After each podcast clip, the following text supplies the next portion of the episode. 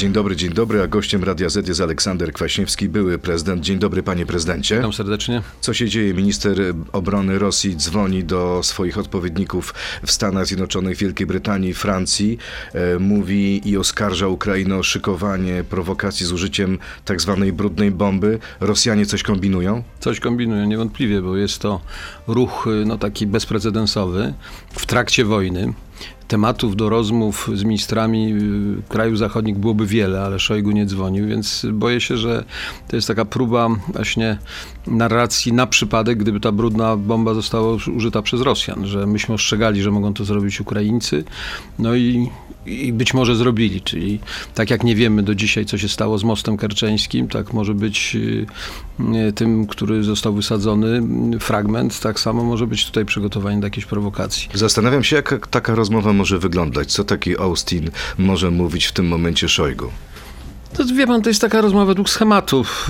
Ma, mają kartki przed sobą, tak jak pan tutaj, i Austin mówi to, co, co, co powinien powiedzieć. To znaczy, są przeciwni wojnie, eskalacji wojny, wzywa do tego, żeby jej zaprzestać, żeby przejść na jakąś drogę dyplomatyczną, pewno takie rzeczy.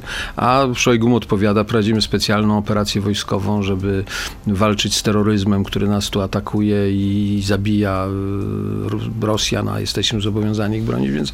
Choć mają tłumacza, jak, mówią jak w różnych językach? Yy, tak, tak, ale to są, to są języki przede wszystkim y, oficjalne. Ja myślę, że nie ma tam żadnego mm, kontaktu, takiego bym powiedział, nieformalnego, ponieważ panowie się ani nie mieli okazji poznać, a nawet jeżeli się poznali, no to wojna powoduje, że stare znajomości nie, nie działają, bo, bo ktoś po prostu przekroczył tu jakiekolwiek normy.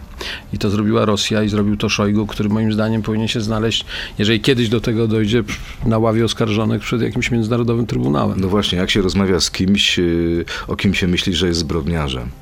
Łatwe nie jest. No tak, ale trzeba jakby wykonać swoje zadanie, czyli powtórzyć mu to, co jest stanowiskiem amerykańskim, francuskim, niemieckim i tak dalej. Nie dać mu ani przez moment temu rozmówcy takiego przekonania, że możemy w czymś im ulec, czy być bardziej miękcy niż oni y, oczekują. Czyli powiedzieć, kochani, a może inaczej, przepraszam, nie kochani, słuchajcie, jeśli użyjecie ładunku atomowego taktycznego, to dostaniecie potężne bęcki? Tak, to będzie, odpowiedź to jest takie słownictwo, odpowiedź będzie adekwatna. Ja zresztą myślę, że tutaj większą rolę do spełnienia mają służby, które mają swoje nieformalne kontakty, one wiedzą, jak przekazywać informacje przez tę agenturę, która istnieje zresztą po obu stronach. Jestem przekonany, że Rosja dostała informację, że w przypadku ataku e, bronią masowego rażenia, czyli mówimy przede wszystkim o tej taktycznej broni atomowej, zostaną zaatakowane ważne cele, na przykład wszystkie siedziby, których e, bywa Putin. On we wszystkich nie może być w jednym czasie. Ale, ale co Amerykanie uderzą na siedzibę Putina na tak. terytorium Rosji? Tak. Naprawdę? Znaczy myślę, że taką informację odstraszającą musiał dostać, no bo przecież innego sposobu nie ma. No dobrze, pojawiły się też informacje, że to nie jest przypadek te kwestie ewakuacji, deportacji ludzi z regionu hersońskiego. Taki antyputinowski portal Meduza napisał nawet, że być może Putin będzie chciał uderzyć w te hersońskie stepy, tam gdzie stacjonują ukraińskie jednostki. Wyobraża pan sobie to? No wszystko można sobie już wyobrazić, bo tak jak sama wojna była niewyobrażalna, stała się, no to w tej chwili jesteśmy w sytuacji, że każdy scenariusz powinien być rozpatrywany i jestem przekonany, że strategzy natowscy, amerykańscy, także polscy siedzą nad takimi różnymi wariantami, scenariuszami. O nich nie ma co mówić głośno, żeby nie stały się taką prognozą samosprawdzającą się, ale na przykład zagrożenie atakiem taktyczną bronią nuklearną jest większe niż w ostatnich 30-40 latach. Choćby z tego powodu, że zaczyna się od tym, czy mówi się o tym głośno. W związku z tym ta adekwatna odpowiedź musi być przygotowana i nie można zrobić w, w ciągu paru godzin. No. Musi być odpowiednio rozpracowana, więc ja sądzę, że na takim poziomie strategicznym ta rozmowa jest, a na poziomie wywiadowczym docierają informacje przede wszystkim do Putina, no żeby nie oszalał do końca, no bo narobił już wiele głupstw. Na jego ręce są skrwawione tysiącami ofiar, cywilnych przede wszystkim, więc no, różne środki tu muszą być stosowane, żeby żeby zmitygować, żeby okiełznać, żeby przestraszyć tego głównego, że tak powiem, dzisiaj e, no, autora tych zbrodni. No właśnie, mamy głównego autora zbrodni, ale mamy też cały czas intensywnie pracującą propagandę rosyjską. Jeden z propagandystów, niejaki Anton Krasowski, mówił ostatnio na antenie rosyjskiej telewizji, że należy utopić w rzece albo spalić w chatach ukraińskie dzieci, które twierdzą, że ich kraj jest okupowany przez Rosję. Proponował też, aby masowo rozstrzeliwać Ukraińców. To wszystko idzie w straszną stronę i zastanawiam się teraz nad y, tym, co się dzieje w mózgach Rosjan. To pranie jest przecież okropne. No jest okropne, niestety jest skuteczne. Ja nie mówię, że oddziałuje na wszystkich, ale na pewno y, to poparcie, które Putin ma, ono nie jest na poziomie 80%, jak tam mówią te zupełnie nie, niewiarygodne sondaże, ale na pewno to jest grubo powyżej 50%. Natomiast z takim propagandystą trzeba zapamiętać to nazwisko i ten cytat, bo przyjdzie pora, że mm, trzeba będzie się z tego tłumaczyć, dlatego że to jest wzywanie do ludobójstwa. To, to, to ma wszystkie y, cechy przestępstwa i to takiego pisanego w prawie międzynarodowym. Y, Wzywanie do mordowania dzieci, do y, topienia cywili i tak dalej, to jest, to jest nawoływanie do ludobójstwa i za to powinno się odpowiadać. Pan znakomicie mówi po rosyjsku, ma pan, miał pan kontakty w tym kraju. Myśli pan, że jest jeszcze grupa szlachetnych Rosjan? Jeśli tak, jak duża ona jest? Jak duża nie potrafię ocenić, ale na pewno jest. Oni są dzisiaj przestraszeni, oni są dzisiaj także niedopuszczani do tych mediów, bo to przecież nie jest tak, że ktoś szlachetny może przyjść i mówić, co chce. E, Natomiast y, niewątpliwie są w różnych środowiskach. Y, Mamy głosy rosyjskie za granicą. One nie są, to nie są liczne grupy, ale, ale one są.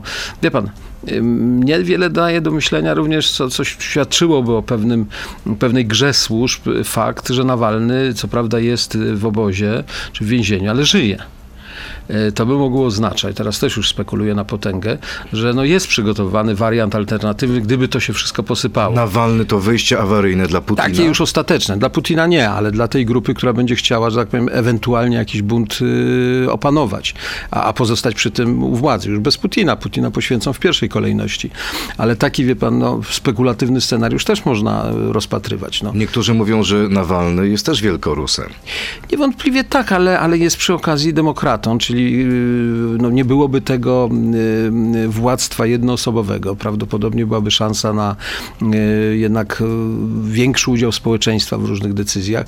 Wie pan, problem wieliko, wielkorosyjskości to jest problem no, mentalny. To jest rzeczywiście rosyjskie DNA, no, ale to jest tak trochę jakbyśmy mieli pretensje do Brytyjczyków, że oni też mają to swoje kolonialne, imperialne mm, wspomnienia. No, no, no, no mają. U Rosjan może to jest bardziej niebezpieczne, bo oni, bo oni chcą robić wojny, bo Brytyjczycy już nie, ale, ale coś takiego pozostaje ze względu na historię, na, na, na, na, na całą edukację w głowach ludzi. Donald Tusk popełnił błąd, powołując się jako pierwszy na świadka, który potem okazało się, że znawał przeciwko jego synowi. Nie wiem, natomiast ja wiem jedno, proszę pana. Nie, w żadnym demokratycznym kraju tego typu afera, jak podsłuchy, yy, które gdzieś są sprzedawane, gdzieś są dawane, yy, przez kogoś zostały zamówione, wykorzystywane, że nie jest wyjaśniona. Wie pan, jakby pan mnie zapytał, yy, co ja wiem o tej aferze, co, co, czy Falenta był graczem jednoosobowym, czy Falenta robił to na czyjeś zamówienie, czy on to naprawdę komuś sprzedawał, no po to tylu latach działania służb, my nie mamy odpowiedzi na te pytania? Pan też czy był podsłuchany? Też naturalnie byłem podsłuchany. Czuje się pan ofiarą? Tak. Tak. To była rozmowa z Kaliszem, rozmowa z Millerem, przy- pamiętam. Nie, nie, y, tak. Z, z Kaliszem to była przede wszystkim y, rozmowa, która całkowicie y, nielegalnie została później upubliczniona, bo to było spotkanie przy okazji narodzin jego pierworodnego syna, no, byłych polityków, których nie było żadnego aktualnego. Pikantne tam były historie, pamiętam. Ja już nie pamiętam. No dobrze, ale co dzisiaj w tej sprawie powinno się zrobić? Jarosław Kaczyński mówi o komisji weryfikacyjnej porównywalnej do tej reprywatyzacyjnej. Trzeba powołać komisję śledczą, Moim jeśli zdaniem, tak, to jak? wie pan, Jaką? ja, ja mogę powiedzieć tak, w normalnym systemie demokratycznym komisja sejmowa, nie wiem czy komisja śledcza, ale na przykład komisja do spraw służb specjalnych powinna rozpocząć pracę, odzyskać wszystkie materiały ze służb, z prokuratury, co o, tej, o tym wiemy i podać to opinii publicznej. Y, y, To nie może być tak, że lata mijają i my w gruncie nie wiemy, czy, czy to działał jakiś taki samotny wilk, który nas podsłuchiwał, czy to była operacja wielu służb, które postanowiły sobie A pan zagrać ma politykę. Rzeczywiście była to operacja służb. Żaden, Jakich służb? Polskich, rosyjskich? Pol- części polskich i niewykluczone z udziałem rosyjskich, bo one by, mogły być nie tylko teoretycznie, ale i praktycznie zainteresowane tymi podsłuchami. O co chodziło w tej operacji? Osłabienie Polski, osłabienie polskiego rządu, jaki by on nie był. Panie prezydencie, czas na krótką piłkę, czyli taki nasz codzienny zwyczaj na koniec. Kilka krótkich pytań i proszę uprzejmie o odpowiedź tak lub nie. To zaczynamy wobec tego. Trzaskowski ma większe możliwości przebicia szklanego sufitu niż Tusk, tak czy nie? Tak. Obecnie bardziej wolę pogadać sobie z Czarzastym niż z Millerem, tak, Tak. czy nie? Tak. Namawiam moją żonę Jolantę, żeby wystartowała w wyborach prezydenckich. Nie. Śmieję się z memów o sobie samym, tak czy nie? Tak. Finlandia to mój ulubiony kraj spośród skandynawskich, tak czy nie? Nie. Nie. Aleksander Kwaśniewski jest gościem Radia Z. Zapraszam do części internetowej na Radio Z.pl, Facebooka, YouTube'a. Tam zapraszam, zapytam pana prezydenta między innymi o sprawę więzień CIA. To jest gość Radia Z. Ale zanim o więzieniach CIA, chciałbym, żebyśmy skomentowali na gorąco komentarz dla Radia Z, y, sondażu dla Radia Z. Gdyby Polska została zaatakowana i znalazła się w stanie wojny, to na takie czasy najlepszym rządem byłby rząd wspólny, utworzony przez przedstawicieli wszystkich ugrupowań. Tak prawie 35% y, chce badanych. Pan wyobraża sobie rząd Tuska, Kaczyńskiego, Kosiniaka i Ziobry? Nie, wie pan, to jest prawidłowa intuicja. Ludzie w momencie zagrożenia oczekują jedności, więc dla mnie ten wynik nie jest zaskoczeniem. Natomiast po pierwsze, niech tej wojny nie będzie. Trzeba zrobić wszystko, żeby nie było. Natomiast gdyby stan zagrożenia rzeczywiście wobec Polski rósł, to moim zdaniem jakiś rząd jedności narodowej yy, powinien powstać. Niekoniecznie z udziałem Kaczyńskiego i Tuska, ale yy, mamy jeszcze ludzi, którzy mogą być zbliżeni do tych osób i mogą w takim rządzie, mogliby zasiąść. Ale ja myślę, że to jest też taka spekulacja na razie niezwykle odległa i oby nie, nie była konieczna. Jak mówię, najgorsza rzecz, która nam się może przydarzyć, to rzeczywiście fizyczne zagrożenie wojną, która by przyszła na przykład w em, sytuacji, kiedy Ukraina nie daje sobie rady. Na szczęście Ukraina daje radę. Pan, jeżeli Rosjanie są na Bugu, no to wtedy mogą za chwilę być i poza Bugiem. Dzisiaj Rosjanie nie doszli do Kijowa, a nawet są wypychani w stronę bardziej swoi- tych granic ukraińskich, więc nie byłbym takim pesymistą i myślę, że Ukraińcy mają szansę z sukcesem zakończyć No tę dobrze, wojnę i to będzie nas chroniło przede wszystkim. A w naszym interesie jest to, żeby e, Ukraińcy odbili wszystkie zajęte terytoria, czyli w jakimś sensie eskalacja tej wojny, czy pokój za wszelką cenę, bo tego nie wytrzymamy w sensie gospodarczym. Ale już czegoś takiego jak pokój za wszelką cenę nie ma i nie będzie. To zaszło mm, e, za daleko. E, dzisiaj po pierwsze Putin y, musi zakończyć tę wojnę jakimś sukcesem. To jest minimum y, mieć region bugański, doniecki, to co zdobył, czyli ten hersoński, zaporowski, czyli mm, korytarz na, na Krym i on y, będzie robił wszystko, żeby to mieć. Dla Ukraińców, kiedy jeszcze można było na początku wojny, kiedy nie byli pewni swoich sił, dyskutować, czy na przykład powrót na linie graniczne sprzed 24 lutego będzie wystarczający, dzisiaj już nie. Ukraińcy dzisiaj chcą mieć Ukrainę w granicach z 91 roku. No właśnie, mówi o tym 14 wprost roku. Zełenski. Zełenski, choć Jako Zełenski... warunek negocjacji z tak, Rosjanami. Tak, no i to oczywiście to oznacza, że To dobrze? negocjacji nie będzie. No ale co ma mówić? On powinien mówić, on o to walczy. No, jak, przecież on dzisiaj, gdyby poddał część terytorium, to go nie ma. No, on zostanie przy tym nastroju bojowym, jaki jest y, y, wśród Ukraińców, on zostanie po prostu zniszczony. Co generałowie przyjadą i go i doprowadzą do zamachu? Generałowie, nie generałowie, ministrowie, których ma w swoim rządzie i którzy walczą. Wie pan, ja byłem tam ostatnio parę razy. Duch bojowy na Ukrainie jest niezwykły. Jest naprawdę niezwykły i, i z tym się trzeba liczyć. To jest fakt, to jest fakt y, polityczny, to jest fakt społeczny. A on nie zgaśnie, biorąc pod uwagę te ostatnie dni, te straszne irańskie drony, które uderzają w infrastrukturę krytyczną, w nie w elektrociepłownie. panu więcej powiem. Moim zdaniem, gdyby nawet, y, czego nie, nie, nie, nie, nie chciałbym widzieć, Putin rzuci tą taktyczną broń atomową, to też nie zabije ducha ukraińskiego. Czyli jeżeli Putin sądzi, że to przestraszy i Ukraińcy w tym momencie poddadzą się y, i, i zgodzą się na terror rosyjski, bo co zrozumieli Ukraińcy z tej wojny? Że oni są po prostu do zniszczenia. Że plan rosyjski to jest eksterminacja Ukrainy.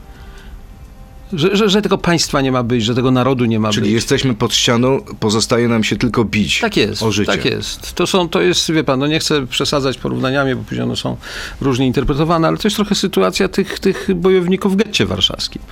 Wyjścia są dwa. Albo śmierć w wyniku bohaterskiej walki, albo śmierć, bo cię wywiozą i w komorze gazowej zniszczą. Więc on- oni w takim duchu żyją, w takim przekonaniu. A jest jakaś przestrzeń dla polityki w tym momencie? Mówię o polityce międzynarodowej, mówię o Turcji, mówię o Chinach, mówię o Francji. Jest, jest, jest. Oczywiście, że jest. Ja uważam, że tylko, że główne oddziaływanie tych partnerów musi być w stronę Putina. Nie w stronę Ukraińców. To znaczy, Co to znaczy? no to znaczy, że trzeba od Putina zażądać, żeby on wycofał się na jakieś tam pozycje, a nie żądać od Ukrainy, żeby oddawała swoje Ale terytoria. te żądania chyba są już jednoznaczne. Już nie ma tych telefonów bardzo częstych pana Scholza i pana Bo oni się Macrona. też przekonali, że w tym duchu bojowym Ukraińcy będą po prostu walczyć. Nie skończyliśmy o Zełenskim. Zełenski powiedział jedną ważną rzecz, która na przykład dla procesu dyplomatycznego ma znaczenie, że być może trzeba będzie kwestię Krymu odłożyć na później. E, No bo ten Krym jest najbardziej takim spektakularnym, najbardziej takim symbolicznym e, elementem tego. E, Więc jeżeli Krym, można by powiedzieć, dobra, rozmawiamy dyplomatycznie przez najbliższe 20-30 lat o ich statusie, może kolejnym referendum i tak dalej, to wtedy wycofanie Rosjan na granicę na przykład z 91 roku, czy sprzed 2014 roku, tą wojnę kończy. I oczywiście dyskusja na przykład dyplomatyczna, jaki status będą mieli, miały regiony doniecki i ługański. Że tam po dwóch latach zrobimy prawdziwe referenda, że być może one już te regiony uzyskają daleko idącą autonomię i tak dalej, i tak dalej. Więc wie pan, zawsze po każdej wojnie znowu jest czas na politykę i dyplomację i on, ona przyjdzie. Tylko w tym momencie, w jakim jesteśmy, przy tym zacietrzewieniu, szczególnie Rosjan i Putina, trudno sobie to wyobrazić. Pytanie, czy powinniśmy wchodzić głęboko w kwestię poparcia dla opozycji rosyjskiej. Za kilka dni w Jabłonnie pod Warszawą będzie takie spotkanie opozycjonistów rosyjskich. My tak naprawdę nie wiemy, kim oni są. No ale to się dowiemy, no niech się spotkają. Polska jest krajem przyjaznym i tu można się spotykać i, i moim zdaniem warto się przyglądać. Mogą Te- być jakieś retorsje wobec nas za to, że dajemy im no, tutaj jakieś mogą być retorsje. No, pewno wypowie się ambasador y, znany skądinąd językiem, który też już znamy. Nie, ja, ja tu nie obawiam się jakichkolwiek y, y, retorsji, ale też niestety nie, nie, nie sądzę, żeby na tej konferencji pojawiły się jakieś bardzo takie spektakularne nazwiska. Panie prezydencie, jak pan patrzy na to, co stało się na ostatnim zjeździe Komunistycznej Partii Chin, to takie upokarzające e, doprowadzenie do opuszczenia tego zjazdu przez byłego prezydenta Hu Jintao, przez obecnego cesarza Chin, można powiedzieć, bo trzecią kadencję Xi Jinpinga, to, to co Chiny idą w, straszną, w strasznym kierunku? No, idą w stronę jednowładztwa, rezygnują z kolektywnego kierownictwa, które było wielkim pomysłem e, Deng Xiaopinga, bo po nim były te dwie dziesięcioletnie kadencje. Naj- Najpierw Jiang Zemina, którego poznałem, który, u którego byłem w gościach w Chinach. Hu Jintao, ten wyprowadzany, był w Polsce z oficjalną wizytą, też go poznałem. I wydawało się, że Chińczycy, gdy chodzi o, oczywiście nie rezygnują z kierowniczej roli partii komunistycznej, ale przynajmniej chcą, żeby ta partia była w miarę demokratyczna. Więc to jest niewątpliwie odejście od jakiejkolwiek wewnętrznej demokracji wewnątrz partii rządzącej. To nie jest Czyli nawet wiadomość. koniec z pozorami. Nie, i koniec z pozorami, a ta, to wyprowadzenie dla mnie no, takie już rzeczywiście brutalne, nie, nie, nie, nie, niezrozumiałe. No być może miało właśnie symbolicznie oznaczać koniec starej epoki, tej kolektywnego kierownictwa, tej zdemokratyzowanej nieco partii komunistycznej i otwarcie nowej epoki. Może chodziło też o zastraszenie. Słuchajcie, uważajcie, bo skończycie jak ten Ale człowiek. tych zastraszeń tam było dużo. Ja myślę, że już oni są wystarczająco zastraszeni. Przecież y, Xi Jinping sadzał do więzienia na długoletnie wyroki członków biura politycznego i małżonki za, za korupcję. Także on tą krucjatę, szczególnie pod hasłem walki z korupcją, prowadzi już od paru lat, więc sądzę, że zresztą efekt, że dano mu tą trzecią kadencję, też pewno wynika z tego zastraszenia. Ale co jest, y, to jest niedobre, że, że, że mamy mm, taką y, partię, która rezygnuje z mechanizmu ograniczonego, ale jednak demokratycznego, a dwa, wzrost nacjonalizmu chińskiego jest naprawdę wielkim y, Zaatakują ryzykiem. Tajwan? Mogą, mogą i to, to byłaby najstraszniejsza wiadomość, bo, bo w gruncie rzeczy to by oznaczało, że, że, że, że mamy jakiś, mamy trzecią wojnę światową i, i że ten cały ład, który budowaliśmy od końca II wojny światowej, szlak trafił. Co by to znaczyło dla Polski? Dla Polski wszystkie, tak jak i dla innych, ogromnie dużo, po pierwsze niewiadomych, a po drugie konsekwencji złych, no bo e, taka najbliższa konsekwencja. Amerykanie będą musieli walczyć na dwóch frontach, czyli pomagać Ukrainie, pomagać Tajwanowi. I odpuszczą Ukrainę? Nie wiem, czy odpuszczą, ale będą na pewno mieli mniej sił, być może mniej środków, mniej także politycznej woli, no bo jak każda teoria wojenna mówi, walka na dwóch frontach jest najgorsza. Druga rzecz, y, nałożenie sankcji na Chiny powoduje właściwie no, całkowite zakłócenie łańcucha dostaw ym, no, co- gospodarki, bo my nie zdajemy sobie sprawy, do jakiego stopnia wisimy na różnych ym, towarach, a to jeszcze będzie w dwie strony kłopotliwe, bo to będzie i koniec normalnego handlu z Chinami i zaatakowany Tajwan, który w, na przykład, gdy chodzi o półprzewodniki, jest głównym dostawcą. Więc to prawdopodobnie dla świata oznaczałoby dramatyczne kłopoty gospodarcze, czyli wejście w głęboką recesję. Recesja oznacza bezrobocie, napięcia społeczne. No i, i mówię, jeden czort wie coś, czym się to skończy. I to, to, to jest, wie pan, najgorsze, że ze świata jako tako przewidywalnego, który już od kilkunastu lat jest mniej przewidywalny, bo przecież proszę zobaczyć, ile myśmy kryzysów przeszli. Kryzys finansowy, kryzys migracyjny, Brexit, COVID, teraz wojna ukraińska, jeszcze do tego dołożyć wojnę chińsko-tajwańską i de facto wojnę amerykańską z Chinami, no to to już jest przekroczenie masy To krytycznej. Chiń, Chińczycy mają takie przysłowie, czy przekleństwo obyś żył w ciekawych czasach, tak?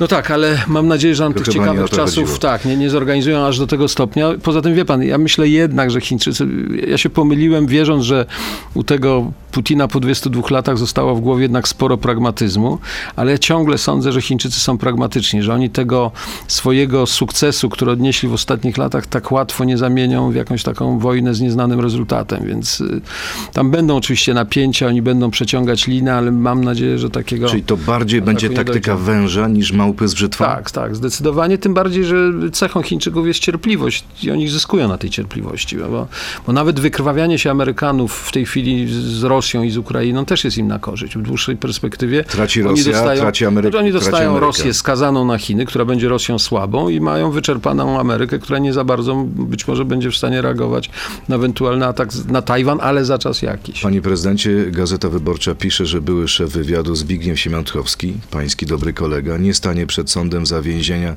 CIA w Starych Kiejkutach. Jak ustaliła gazeta, prokuratura w tajnym śledztwie rozgrzeszyła polskie władze. E, gazeta dotarła do tej decyzji. Odetchnął pan z ulgą? Nie, no ja myślę, że to jest dobra decyzja i- no nie chcę, nie wiem, czy mam tyle czasu, żeby cały ten kontekst wyjaśniać, ale cieszę się, że Siemiątkowski, który był męczony przez tą prokuraturę tyle czasu, no jest uwolniony z tych zarzutów, ponieważ decyzje, które wtedy podejmowały zarówno wywiady, jak i no, politycy, one, one były związane z walką z terroryzmem. A Natomiast... pan nie żałuje tej decyzji? Nie żałuje pan tego, że przystąpiliśmy do tej koalicji? Potem okazało się, że te dowody, o których mówił Colin Powell, okazały się W nieprawdą. tym sensie żałuję oczywiście, natomiast pamiętajmy, że politykę się robi tu i teraz, a nie z dystansu kilkuletniego czy kilkunastoletniego, jak wiemy już dużo więcej. Czyli nienawidzi pan tak zwanej historii alternatywnej? Nie, no bo historie alternatywne nic nie kosztują, a polityka realna, jak się jest prezydentem, to jest po prostu odpowiedzialność za każdą decyzję i za każde słowo. Wie pan, y, ja jedną naukę mam z tej historii. Pierwsza, nie wolno wierzyć wywiadom w 100%, bo myśmy byli zwodzeni przez dwa wywiady i to potężne, CIA i brytyjski wywiad, które twierdziły, że jednak y, Hussein ma tą y, broń masowego rażenia.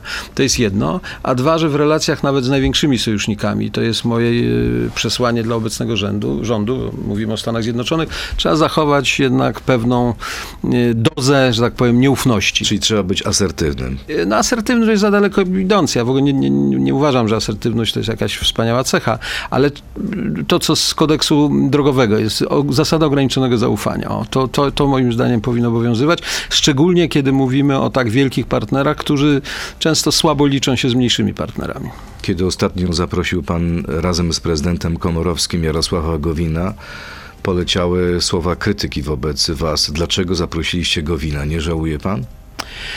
Wie pan, to była idea Bronisława Komorowskiego, to nie znaczy, że ja się odcinam, bo ja się na to zgodziłem, więc ponoszę część odpowiedzialności, ale Komorowski to tłumaczył zresztą w wielu wywiadach w ten sposób, że y, y, poprzez Gowina i jego jakby włączenie do tego środowiska opozycyjnego my pokazujemy y, ludziom PiSu, czy ludziom Zjednoczonej Prawicy, że jeżeli otrzeźwieją i odejdą od PiSu czy ze Zjednoczonej Prawicy, to nie są skazani na, na niebyt. I ta, ta argumentacja ma jakiś y, sens. Ale No, potem wystąpił Donald Tusk i powiedział, że e, Gowin nie będzie rozliczał, tylko no tak, będzie no, rozliczany. Ja nie doceniłem, y, a, a powinienem, tego faktu, że jednak Gowin był członkiem rządu Tuska i że to przejście no, było jednak wstrząsem. Czyli, że Tusk traktuje go jak zdrajcę.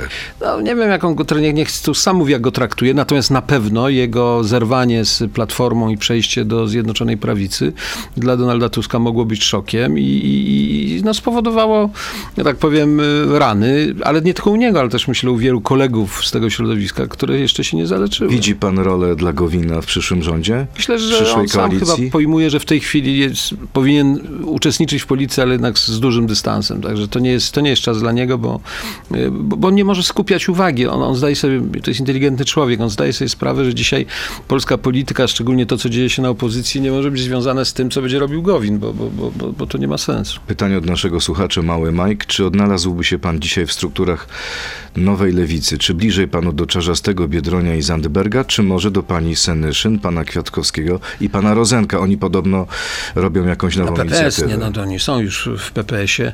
Nie, no znam, spotkałem się z nimi, znam wszystkich. Proszę ja wysiadłem z tramwaju Partia w 95 roku. Ja już do tego tramwaju nie wsiądę. Na, na przystanku prezydentura wysiadłem z tego, z tego tramwaju. Dobrze mi jest w tej roli bezpartyjnej. Głosuję na lewicę i będę głosował na lewicę, póki będę w stanie dojść do urny wyborczej, zanim sam nie będę w urnie, że tak powiem. No i, i tyle. No i to jest moja deklaracja, że tak powiem, yy, yy, wierności lewicy, ale już żadnej partyjności. E, Widzę, że ludzie pamiętają pańskie wypowiedzi. Grzegorz, czy nadal uważa pan, e, że Rosja powinna wejść do NATO, jak powiedział pan na swoim kijowskim słynnym wykładzie? Ale wie pan, to były zupełnie inne czasy. Myśmy mieli taki moment, y, mm, przecież kiedy za Jelcyna jeszcze, kiedy podpisywaliśmy dokumenty jako NATO i, i, i, i Federacja Rosyjska. I gdyby Rosja wtedy y, poszła drogą bardziej demokratyczną, ja mam takie, oczywiście to jest bardzo taka mm, y, nieudokumentowana teza, że gdyby w latach 90., kiedy krótki czas w Rosji za Jelcyna mieliśmy do czynienia z prawdziwie liberalnym rządem. To był rząd Gajdara z udziałem Czubajsa, Niemcowa i tak dalej. Gdybyśmy być może więcej wtedy wsparcia udzielili tym temu rządowi i tym ludziom, być może historia Rosji wyglądałaby nieco inaczej. A być mo- bo oni wtedy, być może wtedy, gdybyśmy im pomogli, dzisiaj liberałowie rosyjscy mieliby regularnie 15-20% w wyborach. Dzisiaj mają 2 albo 3%. Więc y, być może taki błąd został popełniony. Więc y, e, ja w tamtym czasie uważałem, że można mówić o współpracy Rosji z NATO. Dzisiaj wiemy, że, że nie. No ale jak mówię, nie aspirowałem do roli proroka i nie jestem prorokiem, choć czasami żałuję. Amerykanie zbudują najprawdopodobniej jedną, a drugą elektrownię atomową zbudują nam Koreańczycy. Dobry wybór?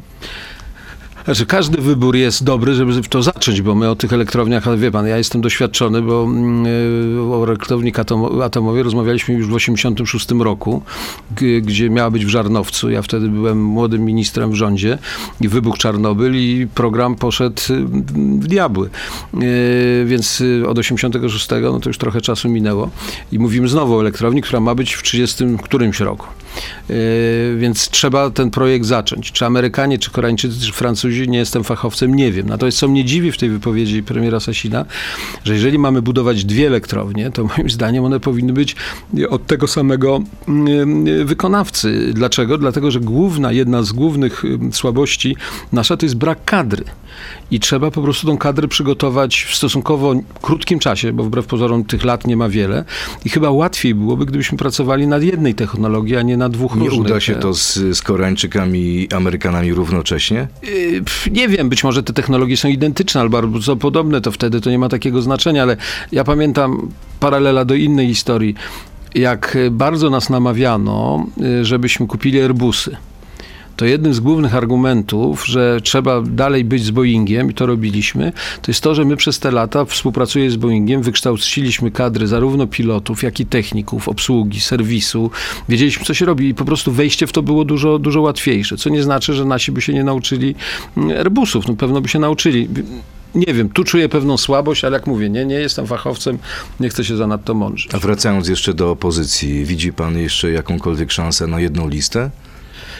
Nie, w tej chwili nie. To już jest pozamiatane. Nie, pozamiatane nie, ponieważ różne rzeczy mogą się dziać. No, pan pyta, czy możliwy jest y, rząd zjednoczenia, czy, czy jedności narodowej. No, wie pan, nie wiemy, co się wydarzy za granicą, nie wiemy, czy jednak y, PiS nie zdecyduje się wprowadzić jakichś zmian do ordynacji, bo to moim zdaniem byłby czynnik, który mógłby spowodować wspólną listę. Natomiast wie pan, jak dzisiaj otwieram już nie wiem co, który portal i tam jest y, wyliczone, że jak pójdą trzy listy, czy cztery nawet, to będzie opozycja miała 260 66 głosów, no to dla liderów to jest y, żaden argument. W tych badaniach y, Szymon Hołownia ma 14%. Czyli no to... najpierw grajmy sami, a potem się zobaczy. Nie, no, nie, no stworzenie jest rządu, taka sytuacja. Stworzenie rządu przez te ugrupowania moim zdaniem jest bardzo y, możliwe. No wie pan, politycznie, gdyby tak na zimno analizować, to dla Hołowni wspólna lista jest właściwie końcem jego projektu. Ponieważ ten projekt jeszcze nie, nie potwierdził się w żadnych wyborach, no, trudno z tego rezygnować. Lewica byłaby gotowa może iść z Tuskiem, ale Tusk samą lewicą iść nie chce, bo wszyscy potrzebują do tej wspólnej y, koalicji PSL-u jako listka figowego, żeby każdy mógł powiedzieć, że no patrzcie, jest PSL, to my też. PSL znowu ze względu na swoje doświadczenia i wewnętrzne jakieś problemy nie chce iść z Platformą, pewno chętniej pójdzie z, z Hołownią i tak dalej i temu podobne. Ale Wie pan, jest pan młodym człowiekiem, więc panu powiem na koniec e, coś, co. Pan bardzo uprzejmy. Tak, coś, co, co kiedyś premier Wielkiej Brytanii, akurat jesteśmy w trakcie wyboru nowego premiera Wielkiej Brytanii, też ciekawy proces. Macmillan jest pytany przez młodego dziennikarza, mówi, ten dziennikarz pyta, mówi, panie premierze, ale co najbardziej wpływa na politykę? Czy wielkie idee, czy wielki, wielcy liderzy, czy jakieś, ten synu, wydarzenia, wydarzenia. I tak samo tutaj jeszcze będzie mnóstwo wydarzeń, które te wszystkie kalkulacje mogą pozmieniać. Wszystko się może zmienić, ale nie jest pan prorokiem, ale zapytam o proroctwo na 2025 rok. Skoro pańska żona nie startuje w wyborach, kto będzie prezydentem? Hołownia, Trzaskowski, a może kandydat PiSu? No, ja myślę, że wybór jest właśnie spośród tych trzech i jakby możliwości. Jeżeli opozycja dogada się co do jednego kandydata, to będzie miała duże szanse. Wie pan, już nie, nie prorok, ale analityk. Ja wiem, wiem, mało czasu, ale analityk. Pierwsza rzecz, jest synergia między wyborami, czyli jeżeli opozycja wygra wybory i przejmie władzę, szansa na zwycięstwo w wyborach prezydenckich wzrasta. Jeżeli będzie jeden kandydat opozycji, duże szanse. PiS czy Zjednoczona Prawica też ma szansę. Myślę, że będzie kobieta kandydatem. Ale nie Jolanta PiSu. Kwaśniewska. Nie, ale ze strony PiSu. A, okej. I to Beata też będzie pewna, być może, być może. Elżbieta Witek? Być może, tak. E, No i zobaczymy. Zobaczymy. Przed nami Wydarzenia, pięk, piękne wydarzenia. czasy. Wydarzenia, wydarzenia, tak jest. Podpisuję się pod tym. Aleksander Kwaśniewski, były prezydent, był gościem Radia Z. Bardzo panu dziękuję. Dziękuję, dobrego dnia, dobrego Dziękuję tygodnia. wzajemnie. To był gość Radia Z. Słuchaj codziennie w Radio Z i na player radioz.pl.